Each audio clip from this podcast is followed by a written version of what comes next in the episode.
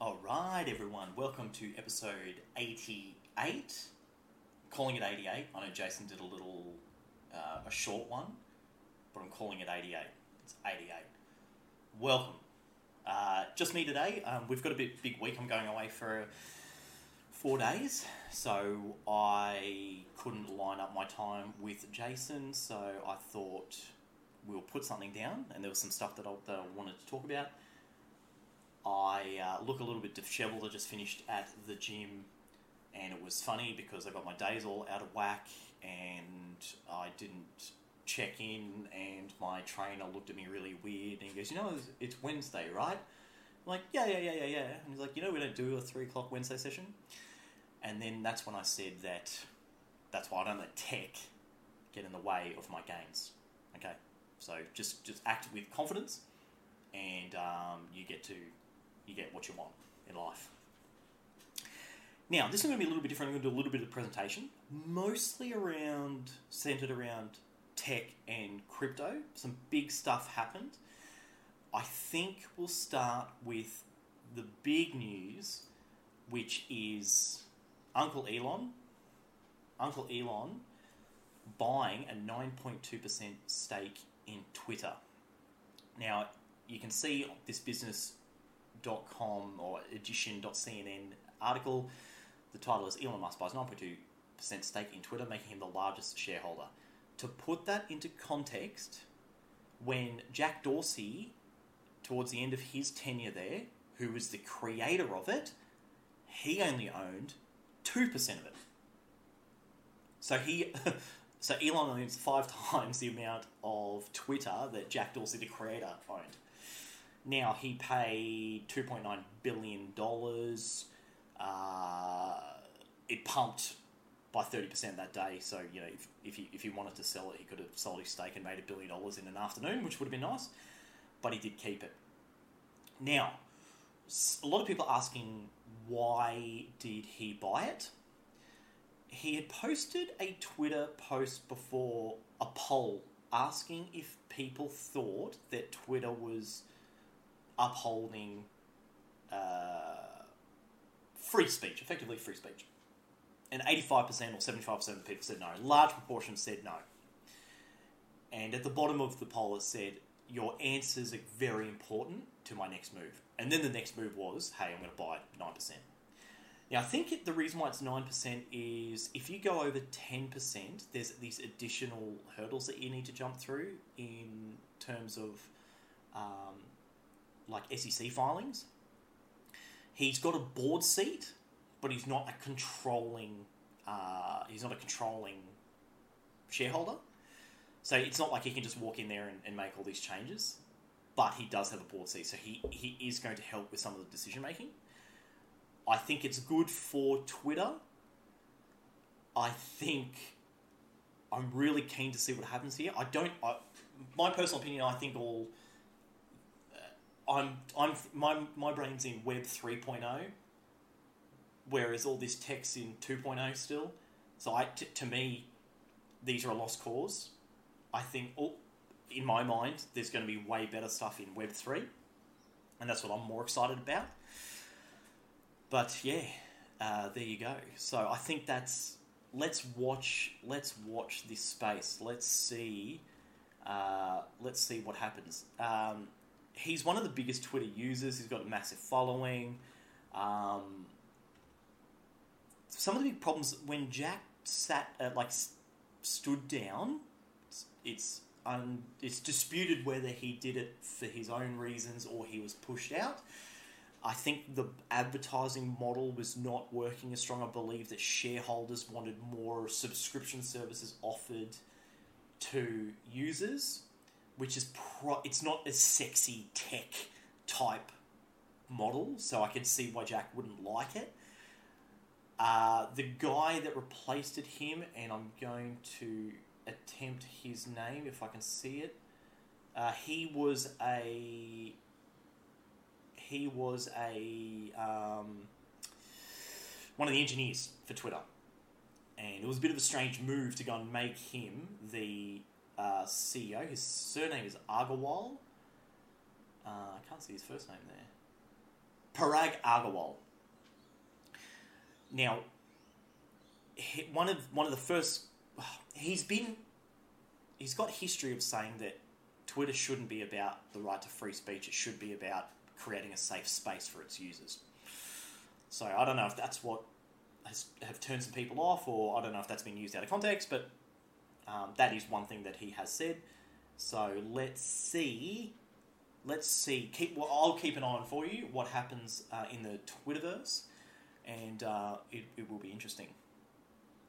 Now, the next thing is, I did say in a couple of podcasts ago that one of the most important podcasts that I've ever listened to was the PBD podcast with the patron saint of Bitcoin, Michael Saylor. Now, everyone's really busy, so a lot of people probably haven't. I have to say that everyone that I've referred it to that they have watched it, it they said it's a game changer, an absolute game changer. I want to play an eight minute clip. I think I've set up all the technology, so I think this is going to work. So the audio should come through. I am going to put my headphones on because this computer doesn't have speakers, so I'm going to look like a bit of a peanut. But let's let's let's listen to the opening monologue from the patron saint of Bitcoin, Michael Saylor. That's him. He's on screen. If you're uh, if you're watching or if you're listening, you're about to hear him. this thing about uh, uh, uh, what you were just talking about off camera. You just got into this summer of 2020. It's not like you've been a true believer from day one. It's not like you bought in, you know, 12 years ago, 10 years ago when these guys are talking. You just got in two years ago.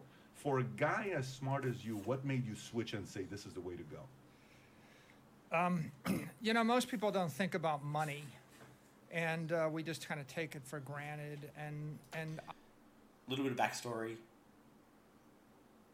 Uh, Michael Saylor is a multi, multi, multi, multi billionaire. I think I think uh, the host of this show said that this is the first multi billionaire that they've had on the show. He's been a hedge fund manager from uh, since the eighties. Oh, I keep on brushing over. What's a hedge fund? A hedge fund is like your superannuation is managed by an a hedge fund. So a whole a whole group of money goes into a pool. These people like this will have companies that that uh, uh, buy shares or buildings or whatever to get you a return on your investment. That's what a hedge fund. Michael Saylor's a hedge fund manager, and he only got in two years ago, and that's why I liked it. I was convinced, but he was not convinced. He was he was a hater at, sta- at, at, at the start, but he's turned, and that's why I that's why I think this is so important. So I keep playing. I uh, really took it for granted up until about 2020. But I think in March of 2020, a lot of people's world's view worldviews were shaken. Right, I, I had some deeply held beliefs. You know, one belief is all, everybody should work in an office, and you had to come and show up and work in the office. And then during the lockdowns, I, I found that I had to question that belief, and pretty soon we're all working remotely, and, and I, along with probably a billion other people, went through that same transformation. So that was like a digital transformation of work. Uh, in, uh, in the second quarter of 2020, we had what we'll call a K shaped recovery. But in my opinion, the K shaped recovery was Main Street got shut down and locked down, and if you manufactured anything or provided services, your business was wrecked. And then Wall Street had a rapid, miraculous recovery within six weeks of the pandemic, and they had the best year of their life. And I could have basically sat on a floaty in my, you know, pool in the Hamptons and got a 30% return in that year doing nothing. Jason did this. So Jason bought the VAS shares, uh, the ETF fund for the top 300 companies in Australia, right at peak fear.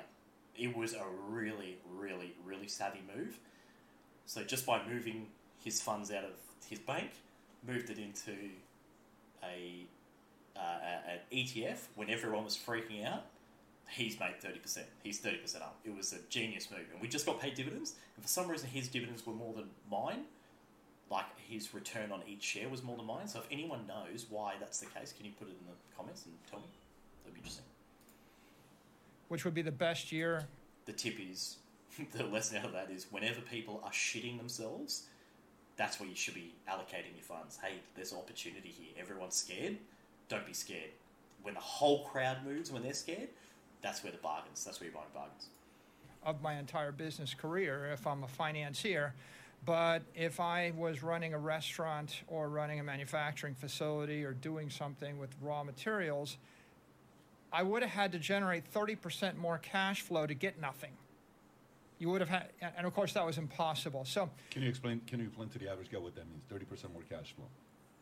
The value of the currency collapsed in the year. In essence, the Fed printed 40% of all the dollars in existence in the 18 months uh, that followed the pandemic. So when Jerome Powell said, uh, we're not even thinking about thinking about raising interest rates, you know, and forecast four years of 0% interest, and when the Fed loosened the reserve restrictions on banks and allowed banks to, in essence, print infinite money with no reserve ratio, then uh, the economy was flooded with liquidity. What happened was the stock market immediately recovered. People thought that that was a, that was something good.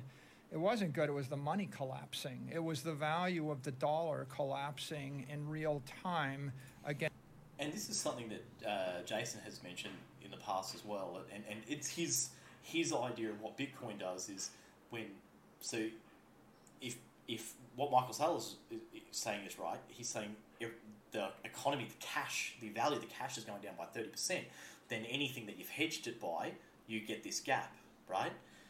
And I think it's even I think it's even more than that because I think Bitcoin actually goes up when uh, the hedge is going down. So against scarce assets.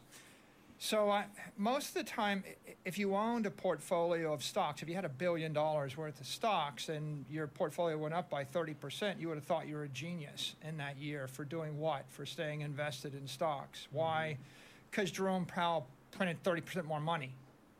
Okay. Uh, if you didn't own a portfolio of stocks, if you thought you were going to work as a dentist or a doctor or do things with in the real world, your business is shut down, the cost of all your materials is going up, your labor has disappeared, and no one's showing up to buy your stuff, the world doesn't look so good. So you had this uh, bi- dichotomy, I think, and the people on one side of, of the economy thought everything was just fine, and people on the other side of the economy got destroyed. I was sitting in the middle. I had a Main Street company that generated 500 million in revenue and generated cash flow.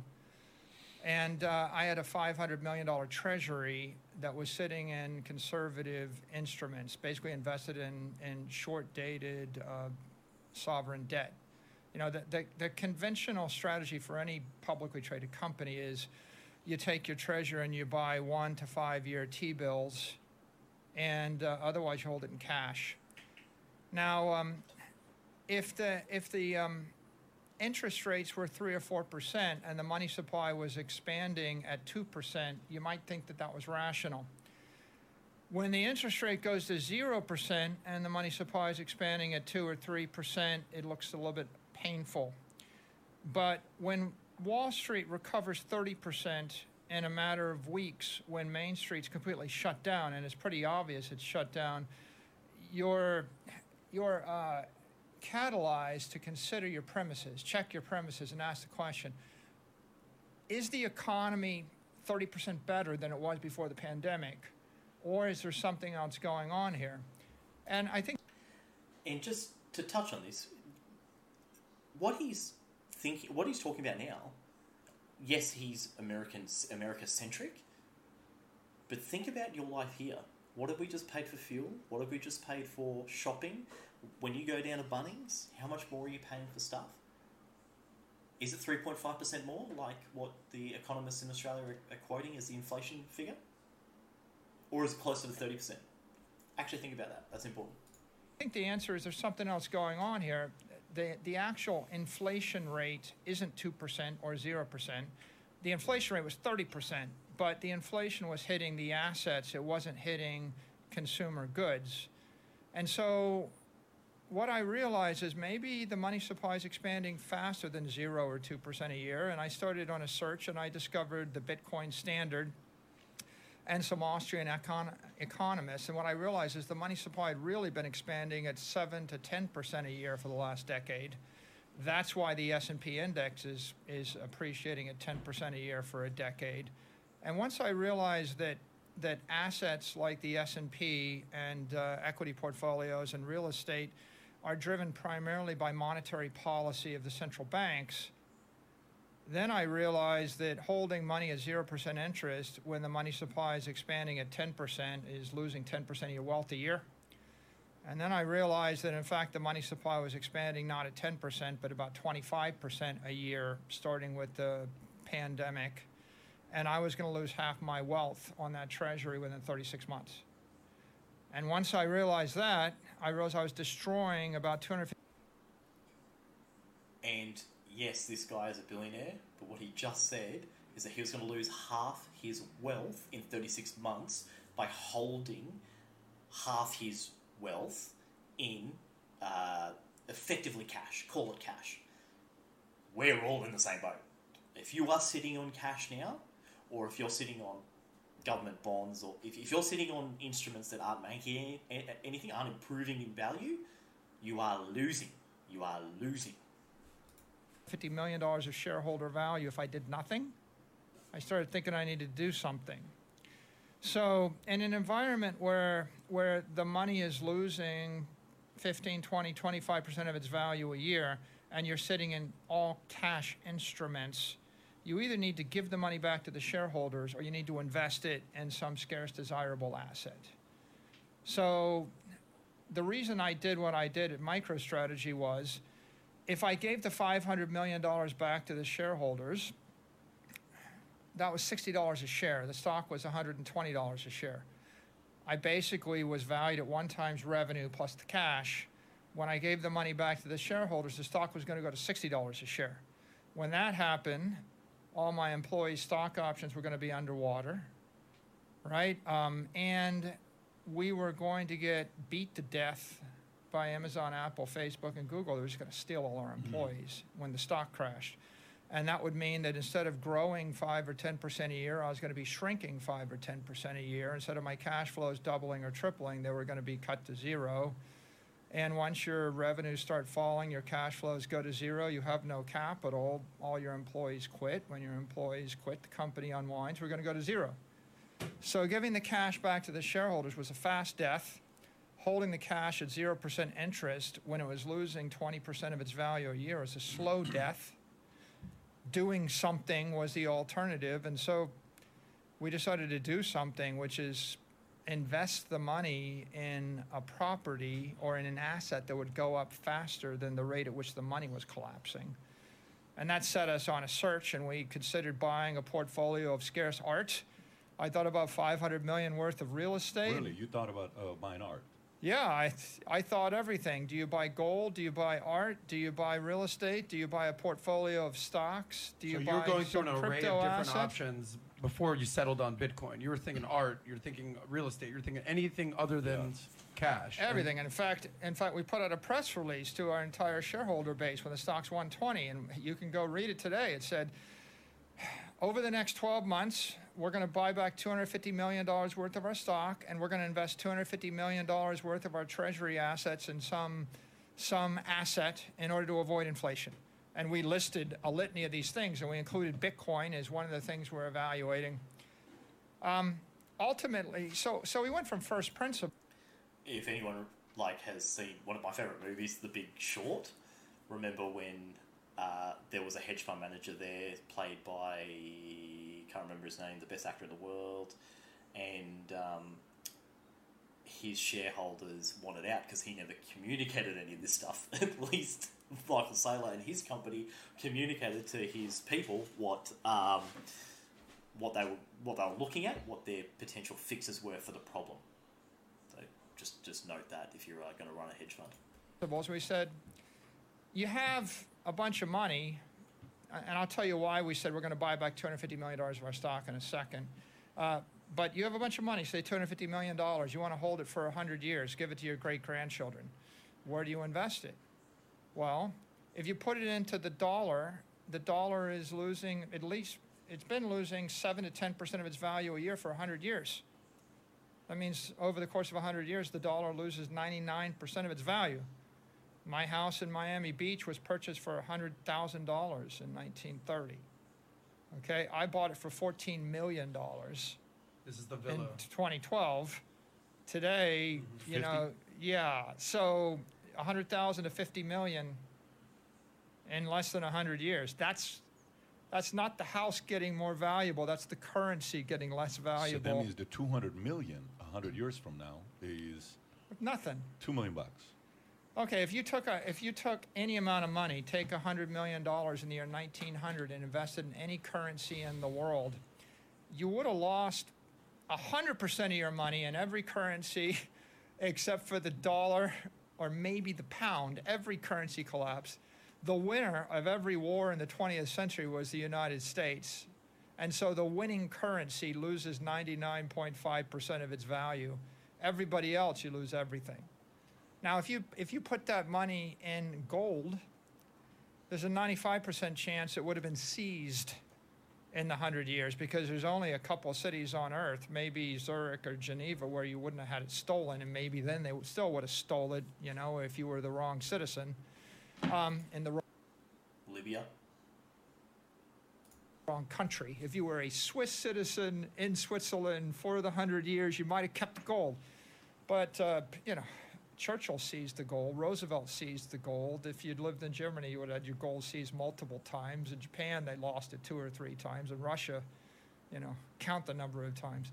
So there's nowhere on earth where you could have kept your uh, your gold, and now you're stuck with okay, well, where do you invest it? Land. Take um, take a hundred million dollars worth of, of money and buy land in Florida.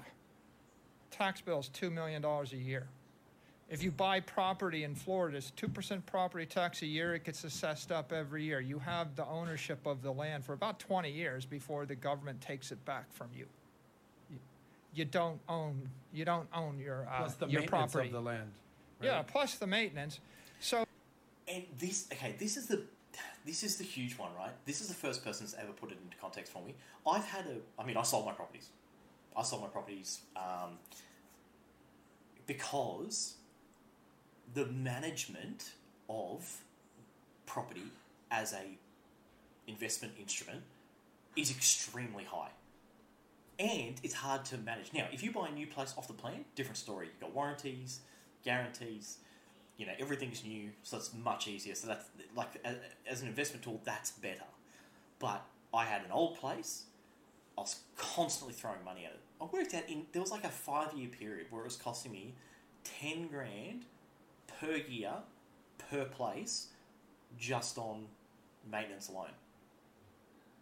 Uh, your stock portfolio like what, what could i have done with that 10 grand? I could have put that 10 grand in something that was going to make me more money right? So but but he even goes the the, the, the next step.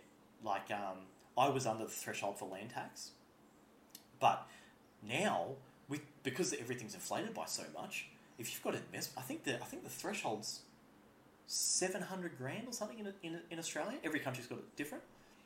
Uh, might be in Queensland. I think if you've got an investment property for over seven hundred thousand dollars, you have to pay land tax. So, just the tax for owning that asset. So keep that in mind. So if you want to move money through time, how do you do it? You can't do it with a currency. The money is broken. The money was always broken. It's been broken for 100 years, losing 7 to 10% of its value. But in hyperinflating economies like Venezuela, Argentina, fill in the blank, the money uh, loses 20, 30, 40% of its value a year, sometimes 80% of its value a year. In that case, you can't even carry money for a decade. You might not be able to hold money for a year in those economies. Uh, the Russian ruble's lost 35% of its value in the past few weeks, right? That's how fast it collapses. So fundamentally, we, we have this issue. I want to move money through time. I have a, a hundred year time frame. I'm an institution. The whole point is an institution is supposed to go on, right? And so, how do you do it? No currency will work. Can you use gold? Well, gold as money is is the best idea humanity had for like 5,000 years, but it was, but it's not a perfected idea. The problem with gold is gold miners produce 2% more gold a year. Okay, eh, that's no better than the state of Florida seizing 2% of your uh, your property a year in a property tax. The half life of gold, therefore, becomes about 30 years. You divide 2% into 70. In 35 years, your money's cut in half. Hold it for 100 years, it's cut in half three times. The second problem is it, it'll be stolen by a criminal or a politician that disagrees with you. And the third problem with it is that gold is a, a property you have to put in a vault. And if you have to put in a vault, then the counterparty, the bank, is able to hypothecate it and rehypothecate it, which means they basically sell 100 ounces of gold paper for every ounce of gold you hold, and they keep, they keep shorting it naked and they hold the price down and manipulate the price. You can't hold your own gold. So ultimately, the problem with gold is holding money in gold over the course of 100 years is going to lose 85 to 90% of your wealth under the best of case. The other problem is you can't move money through space with gold. I need to I need to move money through time and space. I need to hold it for 100 years and I need to move it from here to Tokyo. If I want to move, you know, a billion dollars of gold is like 30,000 pounds or something. You want to move a bunch of money through space, it's going to cost you three to six months and $5 million to move it once. If you want to move it through time, you're going to lose 80, 90% of your money through time, and it's going to be seized. So, gold's a pretty expensive way to move money. Currency is an ineffective way to move money. Property property is only good so long as the nation state that the property is in chooses to allow you to continue to possess it. But of course, uh, the oldest, you know, the oldest story in the world is, oh, we lost the family farm because we couldn't pay the property taxes. You can hold the pro- you can hold the land. You know, buy 10,000 acres of land, someone moves in and sets up shop next to you, they incorporate a city, then they bring 50 people in the city then they make themselves mayor, then they pro- pass a property tax, then they annex your farm, then they give away free money to anybody that wants free housing in the city, then they double your property tax. You can't pay your property tax, then they seize the property because you can't pay the property tax. So ultimately, property is not a very effective way to hold money for a long period of time, and you can't move money through space. So this is a problem we uh, I started going down this rabbit hole of thinking about what is money when I realized that I was in essence going to lose my company, right, and destroy the livelihoods of all my employees and you know waste 30 years of my life. And so when I started thinking about it, and you know it's helpful when Jerome Powell says we're not even thinking about thinking about raising interest rates. You know your strategy of investing in bonds is broken. When I started thinking about it, what I realized is money is energy Money is economic energy, social political energy. Currency is a medium through which the energy moves. Um, if, if you wish to um, if you wish to hold energy and transport energy, you need uh, a technology. We're not using gold anymore. When we use gold, as I pointed out, it's expensive and it's uh, and it's cumbersome. Currencies don't work the U.S. dollar is the, the strongest currency in the world, but is losing 15 to 20 percent of its value a year. The peso is losing. We have been talking about the threat of the US dollar or to the US dollar with the Chinese yuan, so we've got to keep an eye on that too. 40 to 50 percent of its value a year. The bolivar is losing 100 percent, 95, 98 percent of its value a year. So once you start thinking about it that way, you start thinking, well, what's a better way to store economic energy through time? And you realize that the currencies don't work, gold doesn't work. So what is money? Well, money money in the last 30 years became the S&P index. You buy a diversified portfolio of companies, of stocks, which is a little bit better because maybe you're getting bled 2% a year by the management team, but the company's making money and so maybe you can hold value. It turns out that the money's losing about 10% of its value a year, and the S&P index is going up about 10% a year. And you look at that for 100 years, and there's a very interesting correlation there. A diversified portfolio of assets is tracking the money supply. Okay, interesting.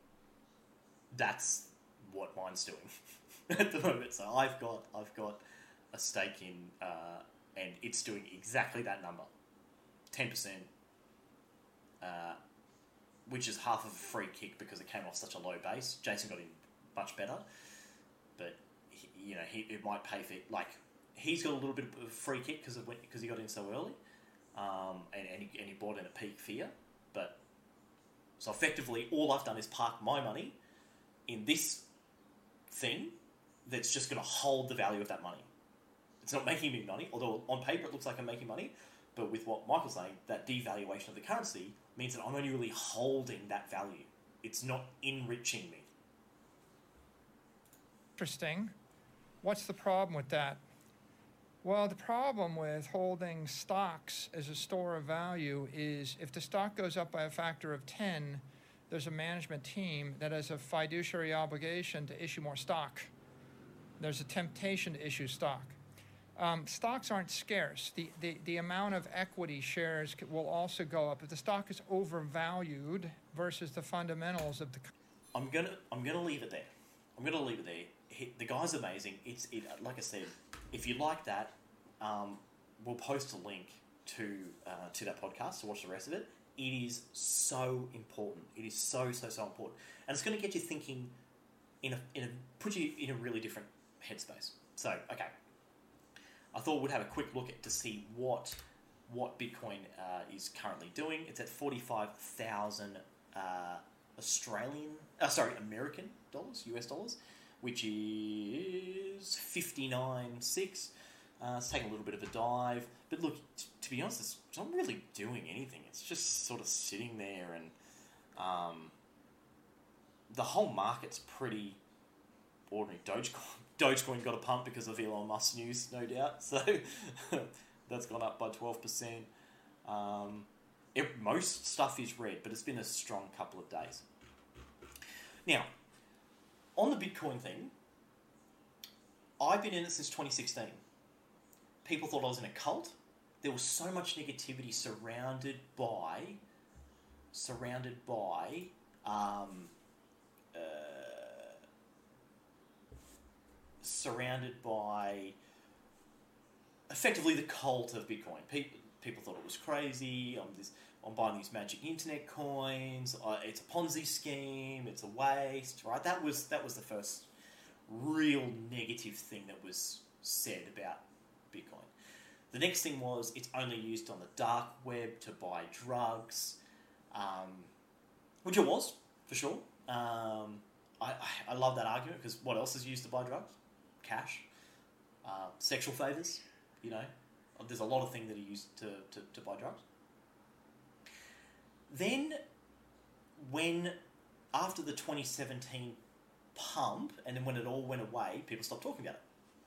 Now, I've also I, then I noticed in this 2020 resurgence the issue of its power consumption. So obviously, the environmental climate change uh, is a hot topic, and um, that has come up. We've said it on the podcast before, but I'll say it again, which is they compare Bitcoin, the cost of a Bitcoin transaction, they compare up against Visa, and where that is a very unfair comparison is that Bitcoin is not only the store of your wealth and the transmission all in one.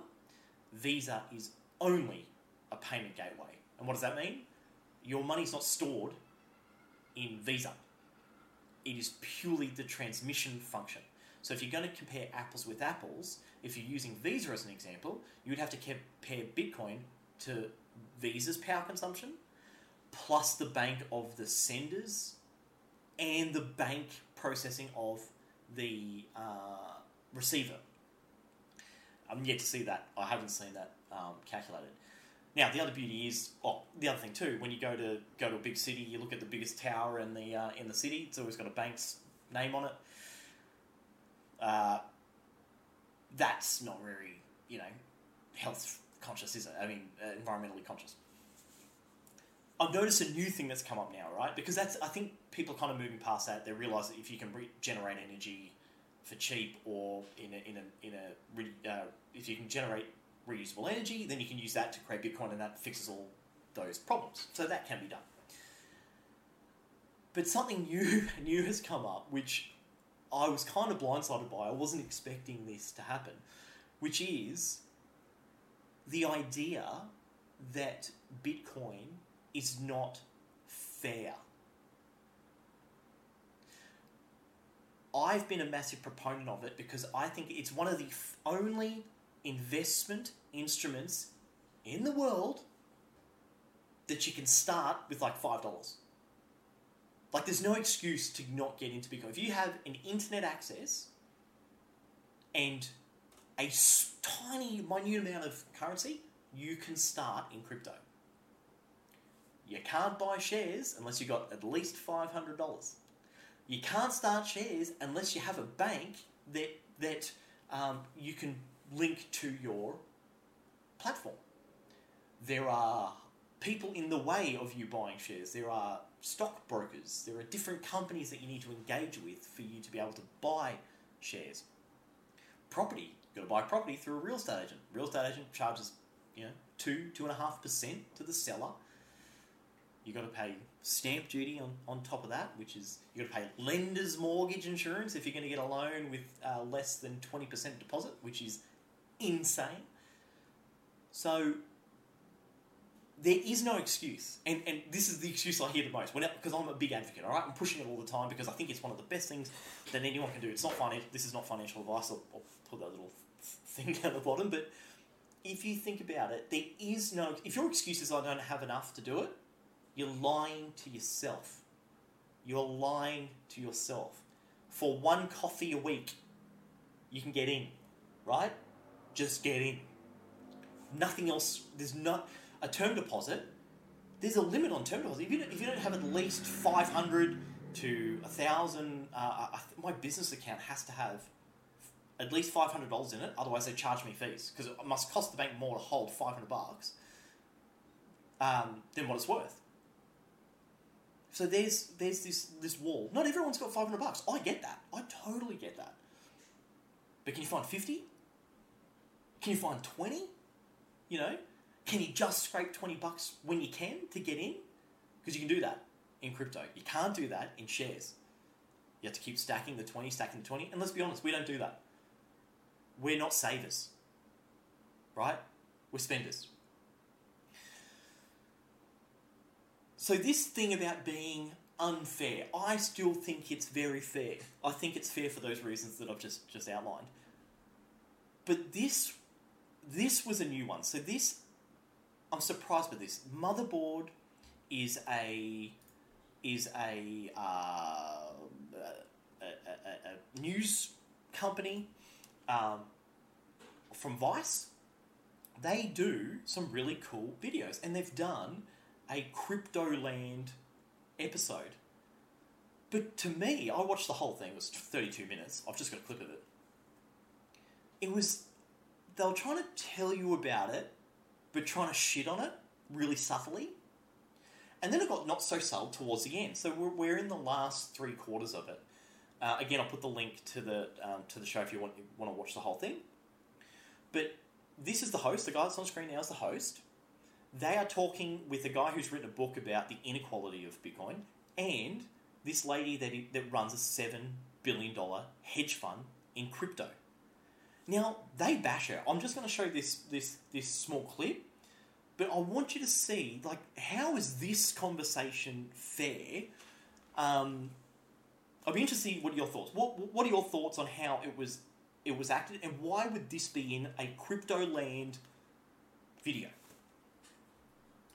So Maxwell, I want to talk to you for a second because we've there's a lot of big ideas, and in your reporting on inequality in tech, what are the red flags that you see coming out of this conversation? You know, what what, what makes you want to push I, back Tell the me about most? the red, of my red flags. Yeah. I'm dying. uh, I, you know, I, you were just talking about, you know, uh, spending, you know, money on ludicrous things. That seem, to me doesn't seem like an issue, to be honest. Like, rich people have been spending money on stupid stuff for thousands of years. I, I think, but the or maybe millions. Who knows? Uh, they were trading wampum for like sick cave art. Yeah, exactly. So, you know, like, yeah, NFTs, whatever you think about them, some people think they're innovation, some people think that they're, you know, gonna be gone. I don't know, I don't really care. I don't know if there is a red flag, but I do find myself still confused about outside of Bitcoin rising in price, uh, Bitcoin, uh, allowing people back in the day to buy nefarious drugs.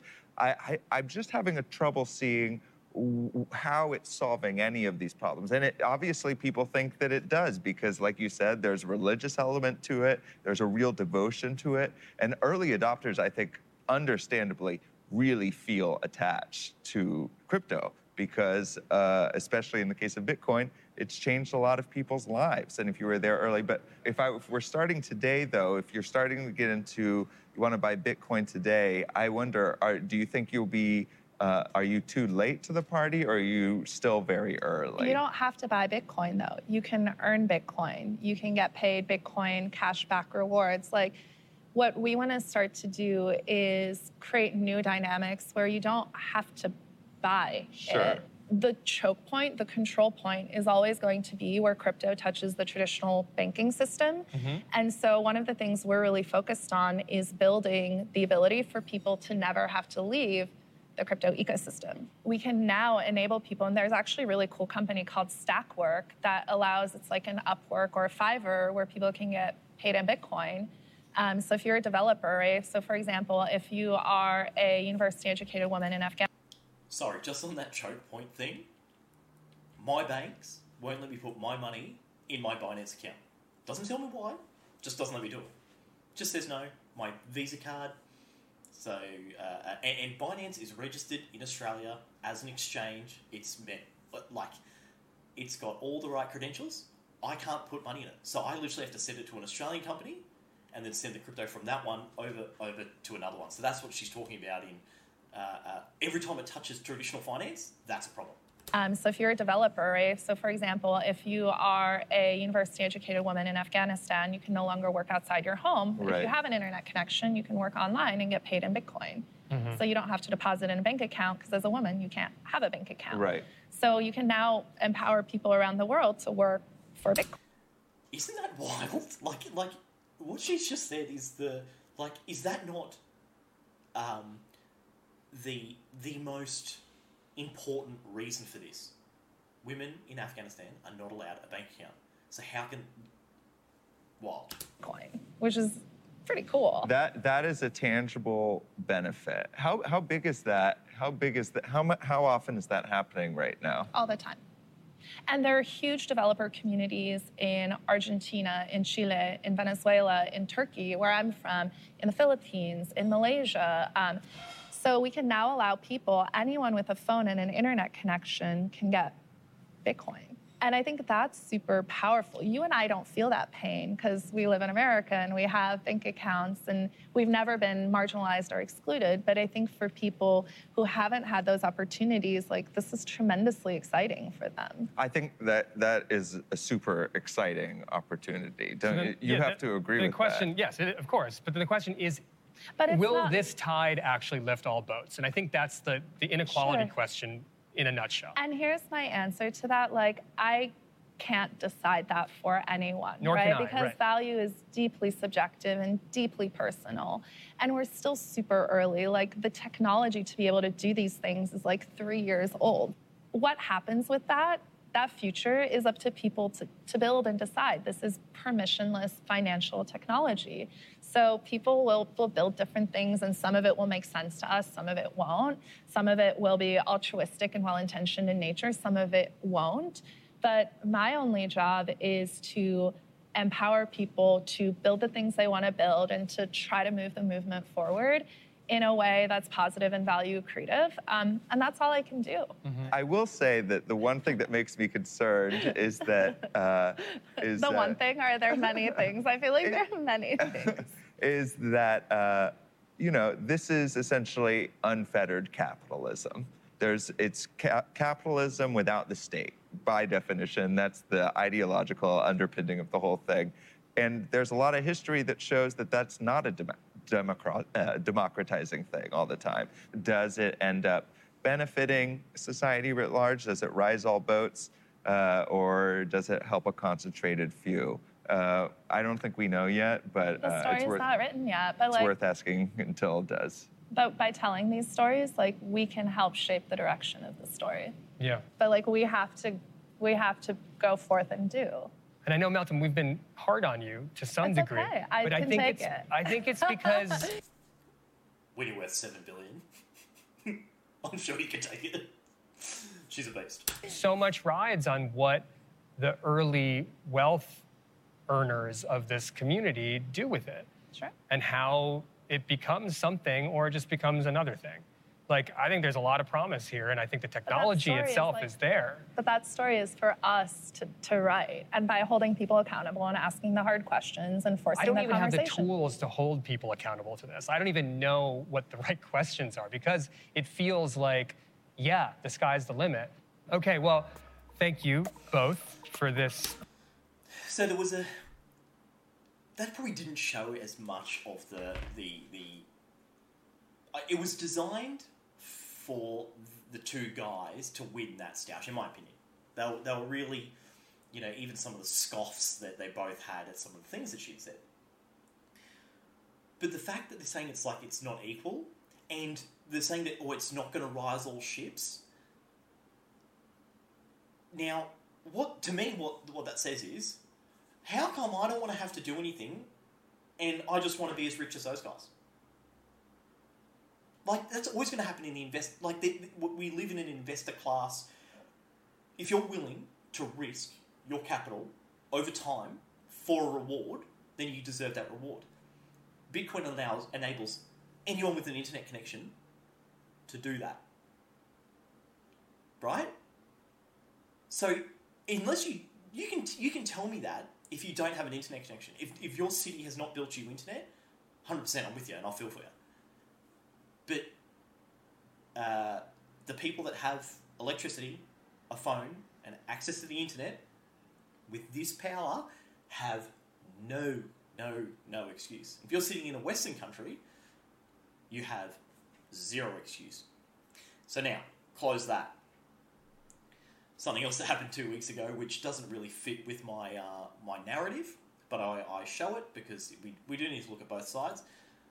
Which is that the second largest crypto hack happened. No one's really talking about it, which is surprising because I thought they would, it was the perfect opportunity to start bashing it. Six hundred million dollars in ether stolen from an NFT gaming blockchain. So, uh, short. Uh, I'll, I'll summarize it for you. There's a game called Axie Infinity.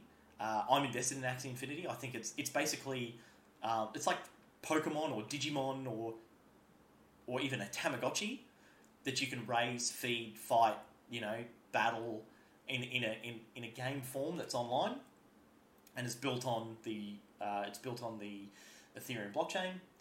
And what you can do is is you can let's say you're willing to do the grind, you can build your character class up, and then you could sell that Axie for crypto.